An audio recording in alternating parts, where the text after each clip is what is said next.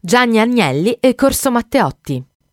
È stato un imprenditore politico italiano, principale azionista e amministratore al vertice della Fiat, senatore a vita, nonché ufficiale del Regio Esercito. Era anche noto come l'avvocato per via del suo titolo di studio, la laurea in giurisprudenza, anche se non avendo mai sostenuto l'esame da procuratore, il titolo non gli competeva. Figlio di Edoardo e di Virginia Bourbon del Monte, nacque a Torino nella casa di famiglia in Corso Oporto, ora Corso Matteotti, con il suo servizio giornaliero di lavanderia, i tasti da premere per avere all'istante il personale in livrea, tipo Downtown Abbey ai Murazzi.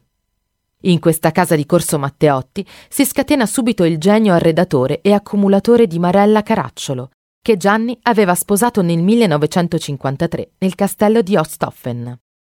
Nella stessa stanza un Bacon, un Harry Moore, un Nolde e in un altro salone un Renoir tra due fagiani di porcellana, epoca Qianlong. Viene poi Villa Frescò, alle porte di Torino, per cercare una privacy che in centro città non era più possibile. Fra le citazioni più importanti di Gianni Agnelli c'era questa.